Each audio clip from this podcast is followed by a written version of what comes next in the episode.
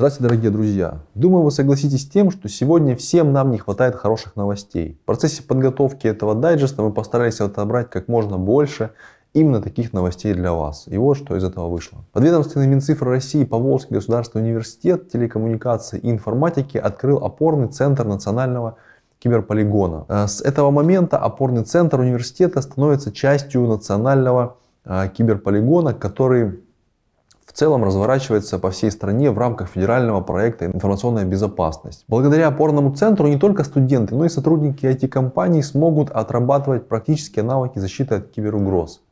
В этом году в России планируют открыть еще два опорных центра национального киберполигона. Это в Санкт-Петербурге и в Оренбургской области.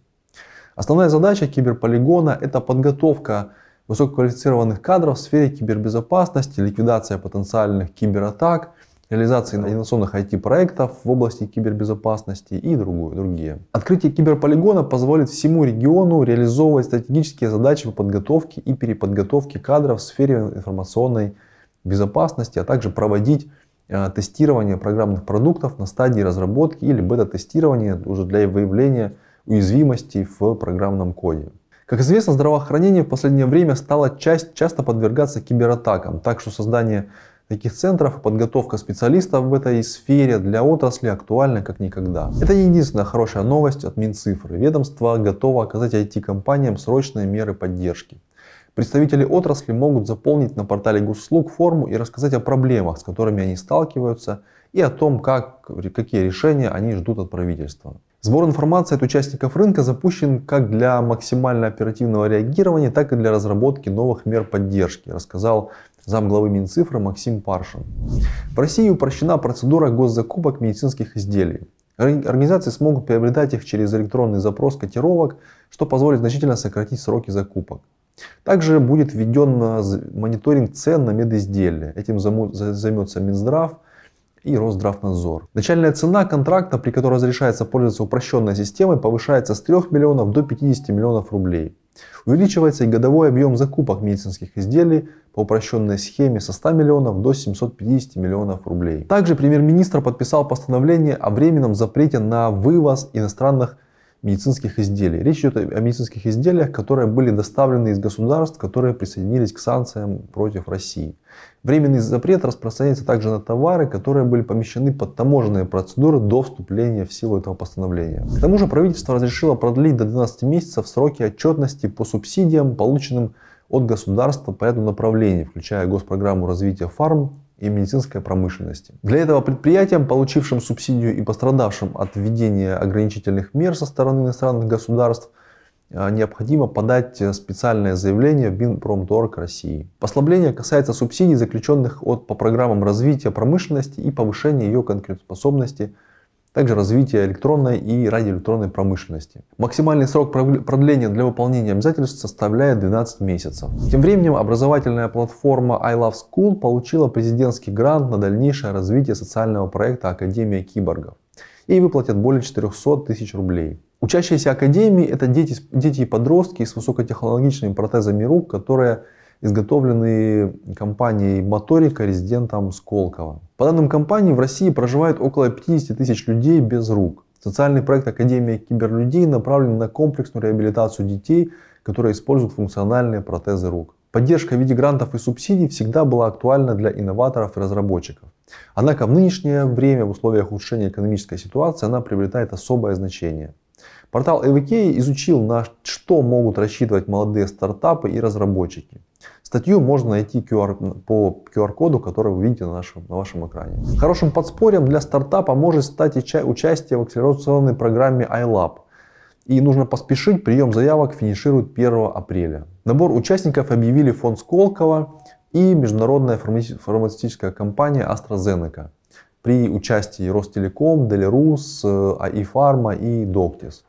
Клиники Сеченовского университета, Московского международного инновационного кластера и АО «Медицина» выступят площадками для пилотного внедрения конкурсных разработок. Лаборатория инноваций iLab – это единственная в России акселерационная программа в области цифровой медицины, в которой решения оцениваются с точки зрения потребностей и врачей, и пациентов и сразу пилотируются в медицинских учреждениях. Традиционно позитивными новостями радует столица. Теперь в 11 городских поликлиниках Москвы всего за одну минуту любой желающий может проверить сердце на специальных кардиокреслах. Анастасия Ракова заявляет, что массовый скрининг помогает выявлять нарушение сердечного ритма без дополнительных визитов к врачу. Также она говорит, что такие кресла были ранее уже установлены в 25 центрах госуслуг. Конечно, кардиокресла не заменяют прием кардиолога, но помогают быстро оценить фактическое состояние перед визитом. Они также могут позволить пройти диагностику сердца тем, кто приходит в поликлинику к другим специалистам и может не подозревать о кардиологических проблемах. Об этом сказала Анастасия Ракова. Присев на кресло, можно выявить мерцательную аритмию. Она является фактором, повышающим риск инсульта в 5-6 раз и риск сердечной недостаточности в 3 раза. Пилотный проект реализует Московский центр инновационных технологий э, в здравоохранении совместно с отечественной компанией CardioQuark. Для использования кардиокресла на экране необходимо ввести номер полиса ОМЭ и следовать простой инструкции. После измерения при обнаружении каких-либо отклонений пациенту приходит смс с рекомендацией записаться к врачу. Данные ЭКГ сразу сохраняются в медкарте и доступны на портале most.ru и в приложении EMIAS Info. Еще одно из устройств, позволяющее проводить скрининг, например, сердечных патологий без участия врача, запатентовали ученые Нижегородского государственного университета имени Лобачевского. Их кардиомаяк помогает выявлять различные патологии сердца, регистрировать аритмии и прочие отклонения. Кардиограф крепится на грудь и с помощью мобильного приложения беспроводным способом передает снятые данные на сервер Яндекса. Аналитика для доктора, который может находиться в сотнях километров, в режиме реального времени выводится на специальный веб-сервис и на экран смартфона. Кардиомаяк способен одновременно записывать новые э, данные и мгновенно сопоставлять их с обширной базой данных электрокардиограмм. И благодаря технологиям машинного обучения прибор автоматически строит алгоритмы постановки диагноза. Но точность, как заявляют производители, около 95%.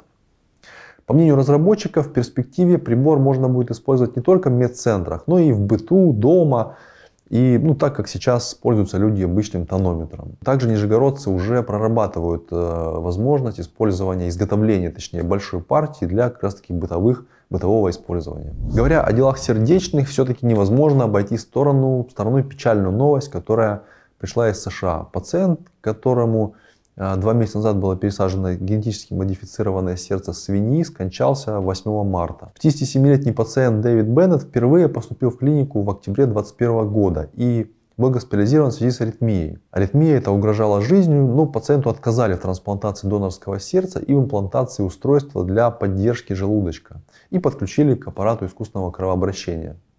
Трансплантологам удалось пересадить Беннету генетически модифицированное сердце свиньи с тремя инактивированными генами, которые были связаны с реакцией отторжения. Кроме того, в геном свиньи встроили 6 генов человека, связанные с, при, с приживляемостью трансплантата.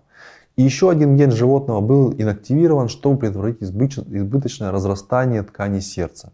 После операции в течение нескольких недель признаки отторжения органа отсутствовали. Однако в начале марта состояние пациента начало ухудшаться и пациент умер. Представители пока никак не комментируют и ну, пока никаких причин смерти не называется. Вероятно, патологономическое исследование прольет свет как раз таки на эти причины. К слову, в России в течение года проводится свыше 7 миллионов патоморфологических исследований. И эта цифра имеет тенденции к росту. При этом значительная часть этого парка оборудования это не цифровые оборудования. И все это увеличивает нагрузку на врачей, что, конечно же, не лучшим образом отражается на качестве результатах исследований. Аппаратно-программный комплекс Робоскоп помогает системно решить основные проблемы патоморфологической службы. Как именно, об этом нашему порталу рассказал SEO проекта Илья Ефремов. 11 марта исполнилось два года с момента начала пандемии новой коронавирусной инфекции. Именно в этот день, в 2020 году, глава ВОЗ объявил о том, что новое заболевание приобрело характер пандемии. Только после этого решения большинство стран начали принимать жесткие срочные меры в своих странах по улучшению эпидемиологической ситуации. Карантин, закрытие авиасообщений, локдауны, перевод сотрудников на удаленку и так далее. Как мы уже неоднократно рассказывали, новый коронавирус стимулировал развитие множества технологий и внедрение их в сфере здравоохранения. Вот и компания Sense э, Biodetection на днях сообщила о прохождении сертификации на территории ЕС ее нового продукта Venus COVID-19. Это полностью интегрированный молекулярно-диагностический тест, который позволяет получить результаты лабораторного исследования за 15 минут. Вирус COVID-19 был разработан для использования в условиях, приближенных к пациенту, так как э, в отделениях неотложной помощи больниц, аптек, э, домов престарелых, служб неотложной помощи это все позволяет получить точные результаты прямо вот на месте. Компания планирует начать продажи Veros COVID-19 в Европе в этом квартале, первоначально в Ирландии. Испытания показали, что Veros COVID-19 более чем тысячу раз чувствительнее широко используемых тестов на антигены. Он обеспечивает эффективность лабораторных ПЦР-тестов, которые выявляют примерно на 30% больше истинно положительных результатов, чем тесты на антигены. Более того, если эффективность некоторых антигенных тестов снижается с появлением новых вариантов, то вирус COVID-19 сохраняет стопроцентную эффективность во всех вариантах, выявленных на сегодня в ВОЗ. Новость, которую мы оставили на десерт, скорее из области фантастики. Американская аптечная сеть CVS подала заявку на регистрацию товарного знака для продажи виртуальных товаров NFT. Это невзаимозаменяемых токенов виртуальных медицинских услуг. Для этого CVS обратилась в Бюро патентной торговли США. Компания планирует предоставить интернет-магазин, а также загружаемые виртуальные товары, включая лекарства, отпускаемые по рецепту, товары для здоровья, красоты, личной гигиены. Вдобавок CVS стремится перенести в виртуальную среду медицинские услуги, которые они сейчас оказывают в своих отделениях, расположенных в торговых центрах, и перенести все это в свою платформу, в телемедицинскую специальную платформу. Компания будет концентрироваться на не экстренных медицинских услугах, оздоровительных программах, консультационных услугах, связанных с питанием и предоставлением услуг по ведению здорового образа жизни. Эксперты говорят, что с тех пор, как Facebook поменял свое название на Meta, корпорации в массовом порядке подают заявки на создание своих метавселенных.